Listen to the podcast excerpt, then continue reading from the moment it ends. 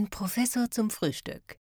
Fragen zur E-Mobilität einfach erklärt. Willkommen zurück zu unserem lustigen Podcast zum Thema E-Mobilität mit Bernhard Tilmetz und Winfried Hammann und mir. Und wir sind äh, das letzte Mal bei dem Podcast, wo es darum ging, dass ich äh, ein E-Auto mir kaufen möchte, haben wir äh, über das Thema Laden gesprochen. Und für mich als Vielfahrer oder ich bin einfach sag mal, sehr viel unterwegs, ähm, ist für mich natürlich wichtig, wie weit komme ich mit diesem Auto. Ähm, wie weit komme ich mit einem E-Auto? Oh, das kommt drauf an, wie viel Zeit du hast. Aha, okay. Ich habe mich da mal ein bisschen erkundigt. Also es gibt Leute, die fahren durch die ganze Welt mit dem E-Auto. Man kann um die ganze Welt fahren mit dem E-Auto. Das funktioniert alles. Man muss sich nur die Zeit dazu nehmen. Also ich sag mal so, ich habe mir da so ein paar Autos mal rausgesucht. Also es gibt ja so ein paar kleinere. Das wäre jetzt nicht meine erste Wahl, muss ich ganz ehrlich zugeben. Aber es gibt so kleine, wie zum Beispiel, den man ja sehr viel sieht, ist den, den Zoe. Also der begegnet einem ja überall. Es scheint ja irgendwie hier so ein ähm, ähm, Auto zu sein, was sehr viele kaufen. Ich saß sogar mal drin. Der ist echt ganz schön flott. Hätte ich nicht gedacht, dass der so zieht. Ja. War ich erstaunt. Schön ist er jetzt in meinen Augen nicht, aber er soll ja auch gut funktionieren. Und da habe ich jetzt nachgeschaut. Reichweite 315 Kilometer. Stimmt das? Ja, das stimmt schon. Ähm, man muss immer aufpassen. Ähm, es ist wie beim klassischen Verbrennungsmotor genauso. Das ändert sich ganz stark mit der Fahrweise. Oh. Das heißt, ich komme nur 100 Kilometer weit. Ich kenne jetzt deine Fahrweise nicht, aber hört sich so an. Tja. Und und hängt auch mit der Temperatur zusammen. Im Winter braucht man mehr Sprit beim Verbrennungsmotor wie im Sommer, ist, ist ganz normal und das gilt natürlich für die Elektroautos auch, auch wenn die Zusammenhänge ein bisschen anders sind. Also es hängt von ganz vielen Parametern ab und hängt auch davon ab, wie ich das Auto brauche, wie ich es nutze. Und ähm, also jetzt für den, für den Zoe ähm, oder ähnliche Kleinfahrzeuge muss man ja sagen, das ist eigentlich das ideale Elektroauto. Ein mhm. Elektroauto ist ideal für den Stadtverkehr. Kleine Fahrzeuge, die auch viel Platz haben, Winfried, für dich äh, in der Stadt, äh, wo ich dann vielleicht äh, zwei äh, Fahrzeuge hinstellen kann, wo ich sonst nur, ein, nur einen großen äh, Platz habe. Ähm, aber realistisch ist es schon, äh, was man merkt äh, als Elektroautofahrer, diese 320 oder 350 Kilometer oder was die auch haben, die meisten Fahrzeuge, das passt wunderbar im Stadtverkehr. Mhm. Wunderbar. Wenn ich Autobahn fahre, und dann vor allem schneller fahren will, also über 130, äh, was die Richtgeschwindigkeit ist äh, bei uns noch, das geht ganz schnell in den Verbrauch. Okay. Das ist einfach der Luftwiderstand, das ist normale Physik. Das gilt ja. für die anderen Fahrzeuge genauso. Beim Benziner ist es genau das Gleiche, man merkt es nur nicht so. Aber es ist eben dann, wenn ich schnell über die Autobahn äh, düse mit dem Elektroauto, äh, das dann vielleicht auch noch von der ich sag mal, von der Form, von der, von der Windschnittigkeit ja. nicht so ideal ist, dann schluckt es natürlich äh, viel Strom äh, und dann ist sie gleich weg, die Reichweite. Deshalb hat der Tesla eingelassene Griffe, habe ich gesehen. Genau. Das nee, ist ganz also, schön schnittig. Das, das muss man schon sagen. Ähm, das, was Tesla und Elon Musk als Person da gemacht haben, das war genial. Also wirklich in jeder Beziehung optimiert so ein Auto. Das macht unglaublich viel Sinn. Von der Aerodynamik, von den Wirkungsgraden, den Komponenten, die er einbaut, von der Ladeinfrastruktur. Der er hat es wirklich super durchdacht.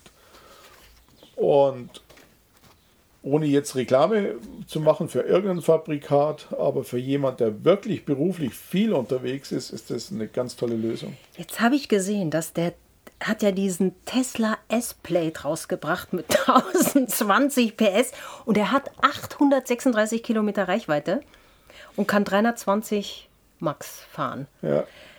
Wenn ich jetzt 320 fahre, was ich noch nie gemacht habe, es wäre vielleicht mal reizvoll, ähm, komme ich dann auf 836 das Kilometer? Das glaube ich jetzt nicht, dass das funktioniert. Keine Ahnung. Also da müsste ich jetzt wirklich nachgucken, aber das kann ich mir nicht vorstellen, dass das zusammenpasst. Ähm, ähm, aber wer will hier mit so einer Geschwindigkeit? Na gut, die A7 rauf nachts. Nachts um nach Mitternacht in Deutschland. Das, ja. Äh, nee, nee, also sagen wir, das, glaube ich, es macht auch nicht viel Sinn, dass sich groß Gedanken dazu machen. Das sind Spaßautos. Ja, aber sag mal so, äh, sag mal jetzt mal vom, vom Spaß her weg. Man muss schon sagen, dass die, dass die Fahrzeuge im Luxusbereich, ähm, ich sage jetzt mal, der e-tron GT, ist ja auch eine scharfe Kiste ist, ähm, und Tesla und Porsche, ähm, die haben schon eine höhere Reichweite, was ja auch den Kauf eines solchen Autos auch reizvoll macht. Also diese Reichweite, weil ich dann sage, okay, ich will schnell fahren, ich will aber auch nicht alle 20 Kilometer tanken. Ich fahre nicht nur in der Stadt, ich fahre auch Autobahn. Also gibt es eine Alternative zu den kleinen Stadt-E-Autos für die Menschen, ähm, die nicht auf ihren Luxuswagen verzichten wollen, weil die gibt es ja auch zuhauf. Die darf ja. man ja nicht hier irgendwie, ähm, also Genau, nee, die, die außen vor lassen. Die, die gibt es, die Fahrzeuge, du hast sie wunderschön erklärt, äh, gerade alle. Und für die, die sich so ein Auto für 150.000 Euro äh, gern leisten äh, und schaut cool aus, klar, äh, warum nicht? Und für die Firmen ist es natürlich toll, äh, hier reinzugehen, weil mit solchen Autos kann man einfach gut Geld verdienen. Ja, und sie passen ja dann es, auch in das ganze Flottenmodell von den passt, großen Firmen passt rein, zu, oder? zum Image dazu und, und aber was eben auch ganz spannend ist, ähm, warum Tesla auch wirklich so erfolgreich war, es gibt ja so ein traditionelles Vorgehen mit Innovationen bei den Automobilkonzernen mhm, ja. und das heißt, die innovativen, die ganz neuen Themen immer von dem obersten Marktsegment, von den Luxusfahrzeugen runter in die Massenfahrzeuge, weil mit diesen teuren Fahrzeugen kann man eben sich auch teure Technologie leisten. Mhm. Man kann den Service auch individueller machen, wenn mal was schief geht und so. Das ist so eine, eine, eine traditionelle Vorgehensweise, die, die Tesla extrem erfolgreich angewandt hat und da damit äh, auch den etablierten Premium-Hersteller unglaublich Konkurrenz gemacht hat. Mhm, ja, Was da wieder dazu führte, dass die Premium-Hersteller sagen, jetzt brauche ich aber auch so ein Auto, mhm. wie das, das der Elon Musk gemacht mhm, hat. Mhm. Äh, wenn ich da auch dazu was sagen darf zu Tesla, ich habe einen Bekannten, der den ersten Tesla auch äh, gekauft hat, äh, der auch sechsstellig war, jetzt vom, äh, vom Preis her. Und was ihn aber dazu motiviert hat, der ist Vielfahrer, dass diese ersten Modelle äh, umsonst tanken dürfen, und zwar lebenslang. Tesla hat ja diesen Supercharger. Bis heute? Bis heute, ja, ja. Oh. Und zwar nur die, ja. die ihn damals gekauft haben. Bin ich haben. zu spät. Und der Bekannte, der muss tatsächlich immer wieder Richtung Karlsruhe und so weiter fahren, also solche Strecken oft nach München. Und das sind überall auch solche Tankstellen. In Ulm ist von hier aus ja die nächste, das sind zehn äh, Supercharger. In Bregenz ist die nächste große. Ach, ist hier in Bregenz auch? Mhm. Ja, ja, okay. Und wobei ich nicht weiß, ob dieses Preismodell auch in Österreich zum Beispiel gilt. Aber darauf kommt es nicht an. Die haben eine schnelle Markteinführung damals mit dem Tesla gehabt, ja, ja. in dem die Sehr auch geschickt. gesagt haben, gekauft das Auto, das war mhm. teuer, aber hinterher sparst du so viel, dass das äh, wieder rentabel ist. Und seitdem tankt ja immer umsonst. So, das ist für einen Schwaben das Beste, was ich vorstellen kann. Kostenlos tanken. Ja, aber jetzt, jetzt mal eine Frage, das fällt mir gerade ein. Ich war äh, letztes Jahr, äh, vorletztes Jahr äh, in Oslo. Da ist mir aufgefallen, dass äh, irgendwie jeder dritte Wagen war ein Tesla. Was ist da passiert? Warum ist das bei uns nicht so?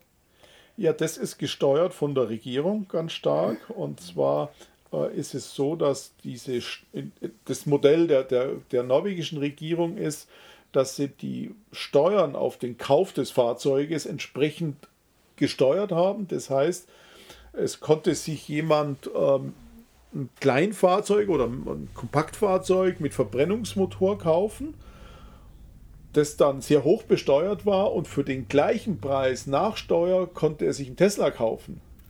Okay. Das heißt, ich kann mir ein Luxusauto zum gleichen Preis wie ein Kleinfahrzeug kaufen, nur weil das eben anders besteuert wird von der Regierung.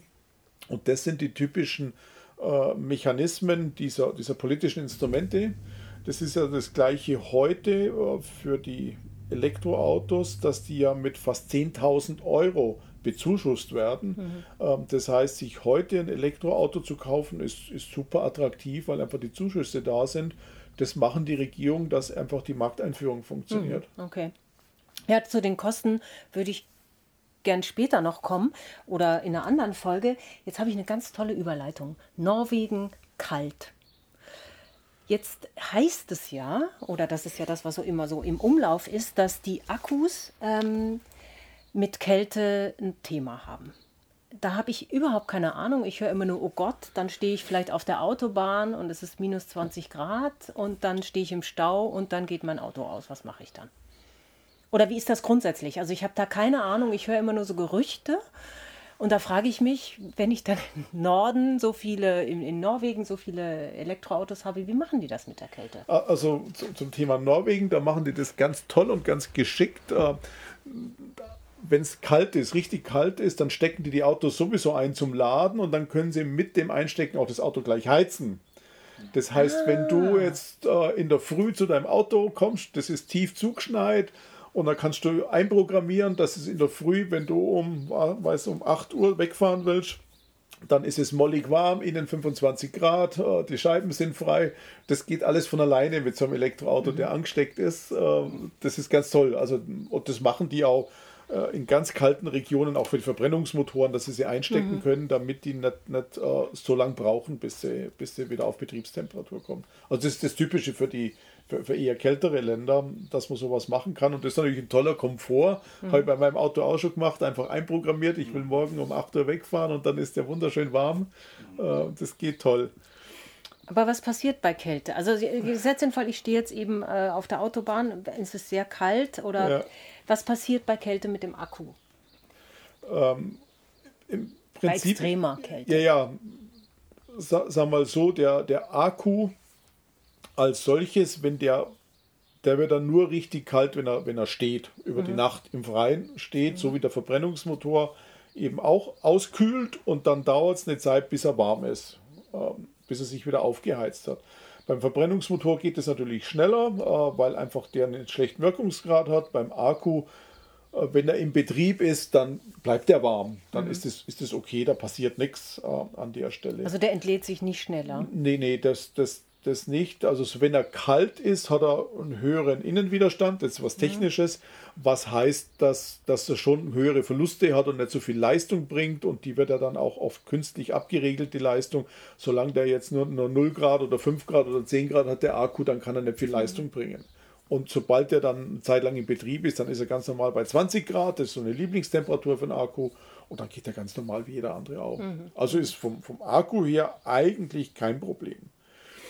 Was dann äh, mit dazu kommt, ist, dass du als Fahrerin es ja. natürlich auch mollig warm haben möchtest.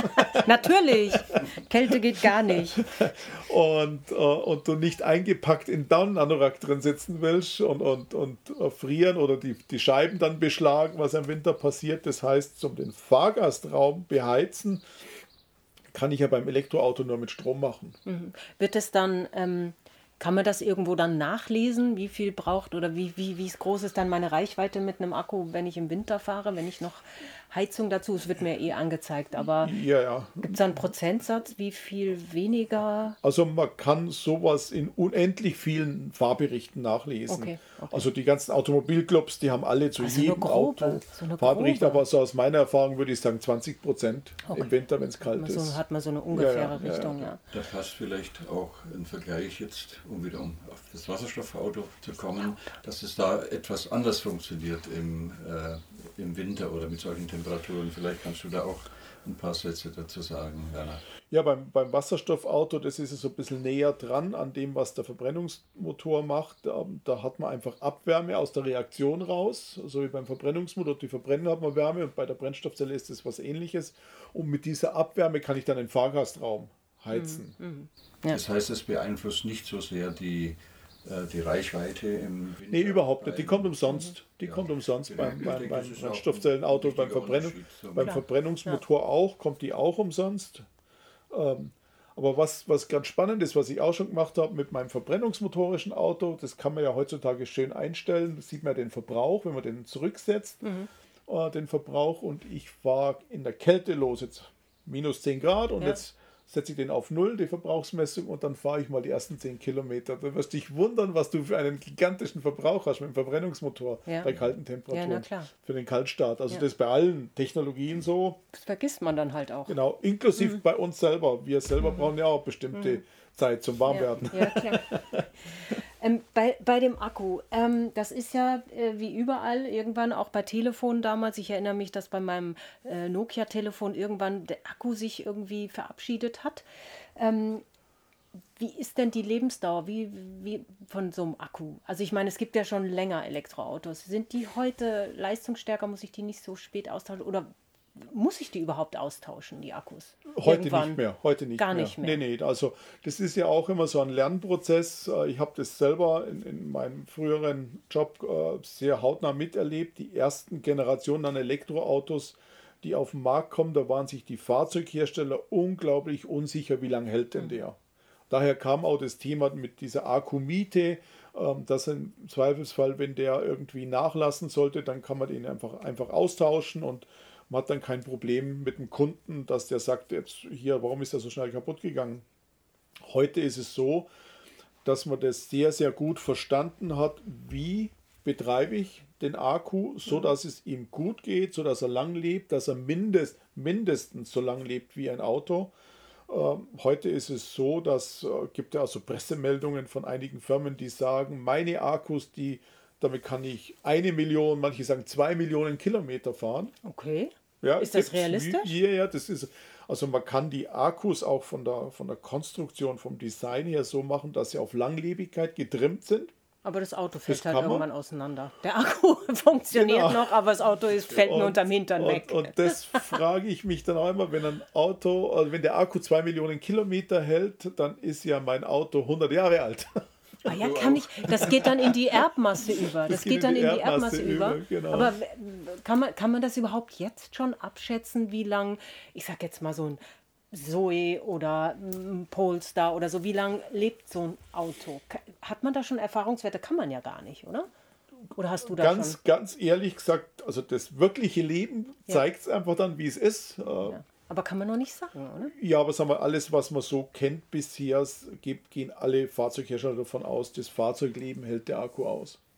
Okay. Also die 15 Jahre oder irgend sowas äh, hält der Akku Aber theoretisch könnte es ja länger sein. Er könnte theoretisch länger dauern und da kommt ja auch das, was jetzt auch inzwischen schon ganz intensiv von einigen Firmen gemacht wird, das Thema Second Life. Mhm. Also das zweite Leben des Akkus äh, steht da dahinter. Das heißt, was die machen, die bauen den aus dem Auto aus, den Akku, so wie er ist, und stecken ihn irgendwo in ein Gebäude rein, um da ähm, Energiemanagement im Gebäude zu machen mit dem Akku. Das heißt, mhm. der hat eine andere Aufgabe und die kann er hervorragend weitermachen, mhm. noch für ein paar Jahre.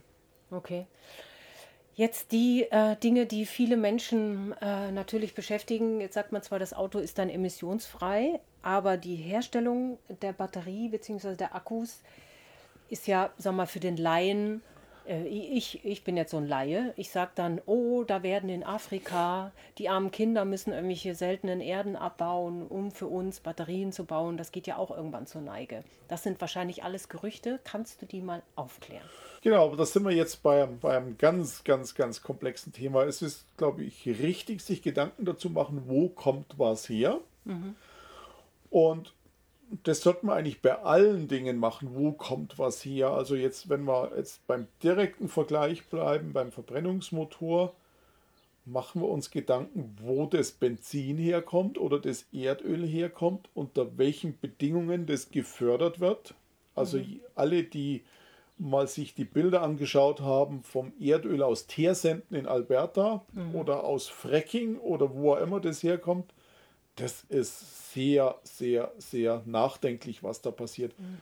Denkt überhaupt niemand groß drüber nach, wird nie diskutiert. Das Benzin kommt mhm. aus der Tanksäule und gut ist es. Mhm. Und was dahinter alles passiert, mhm. macht sich kein Mensch Gedanken dazu. Ja. Aber es ist wichtig, finde ich, es dass man wichtig. sich Gedanken macht. Und man muss natürlich jetzt beim, beim, in, in dem Kontext Klimaschutz natürlich sich auch bewusst worden, mit einem Verbrennungsmotor produziere ich 15 Jahre lang ganz konsequent CO2, puste ich in die Atmosphäre, lagert es mhm. einfach hier in unserer Atmosphäre ab. Das sind riesige Mengen, äh, die auch nie diskutieren, wie viel Tonnen an CO2 ich da mhm. rauspuste. Mhm. Und jetzt wird natürlich ganz intensiv diskutiert, weil es da einfach, äh, einfach auch sehr ja, auf, aufschütt, erschütternde Fernsehberichte gibt, jetzt, wo in Chile irgendwelche die Bauern leiden unter Wassermangel oder im Kongo Kinderarbeit. Aber das sind natürlich äh, die Sachen sind richtig, aber es sind sehr singuläre Elemente und die Industrie ist ja immer mehr dran, dieses Thema Nachhaltigkeit wirklich über die ganze Lieferkette mhm. zu verfolgen. Inzwischen müssen sie es jetzt auch gesetzlich sogar machen. Also die achten da schon sehr drauf, aber es wird dann immer wieder gern benutzt, um damit auch ja, Stimmung zu machen, ja, Meinung ja. Äh, zu machen. Äh, und ich glaube, wir täten alle gut daran, diese gesamten Zusammenhänge, wo kommt was her, für alle Dinge des täglichen Lebens Natürlich. anzuschauen. Ja. Also wo kommen die Tomaten im Winter her, wo kommen die Avocados her, Ananas, Ananas, was hat das für Konsequenz für mhm. die Umwelt, wenn die transportiert werden, wie die hergestellt werden.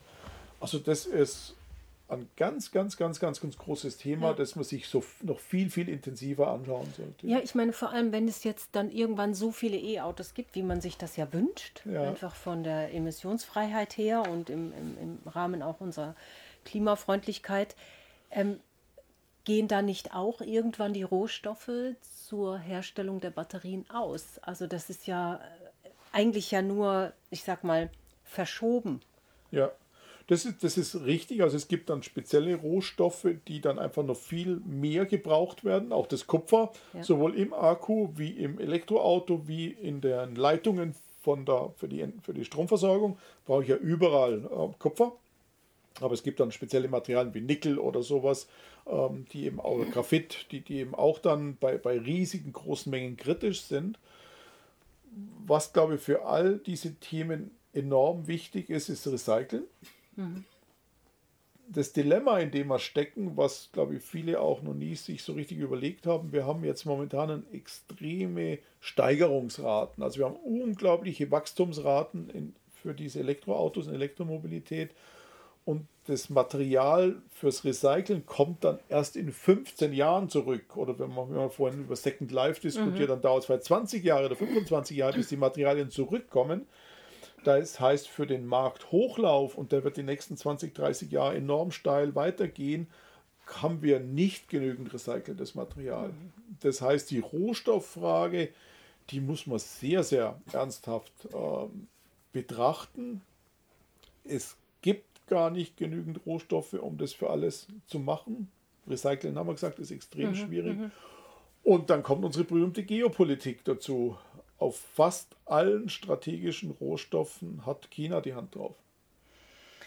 Oh, dieses Fass machen wir nicht auf. dieses Fass machen wir erst gar nicht auf. Winfried verschluckt sich schon beim Thema China. Wobei ich ihm da vollkommen recht gebe. Ja, klar, aber das, das ist tatsächlich, also das ist natürlich ein Thema, wenn wir da einsteigen, da kenne ich mich auch überhaupt nicht aus. Ähm, ich glaube, genau. das ist so, so komplex, das, das Ganze. Thema Geopolitik von mir, da können wir mal was Schönes ja, machen. Ja, da können wir mal einen extra Podcast, sehr gerne können wir da einen extra Podcast mhm. machen. Ähm, was mich ähm, als nächstes interessieren würde, da sprechen wir dann das nächste Mal drüber. Ähm, das ist ja, interessiert ja die meisten Menschen. Was kostet mich das Auto im Vergleich zu einem Verbrenner? Und da würde ich gerne das nächste Mal mit dir drüber sprechen. Ähm, weil es gibt da Möglichkeiten, das zu berechnen. Ähm, es gibt Möglichkeiten, da Vergleiche anzustellen, um auch auch Lust zu machen, sich ein E-Auto zu kaufen. Weil ich bin ja immer noch nicht weiter mit meiner Entscheidung. da werden wir noch genauer rein einsteigen. Einfach eins mieten und ausprobieren. Ja, genau, da sind wir wieder. Ich miete mir eins. Äh, ich glaube, ich miete mir jetzt mal, ähm, ich fange mal irgendwo an und dann werde ich dir berichten. Genau. Und freue mich schon aufs nächste Mal. Freue mich auch.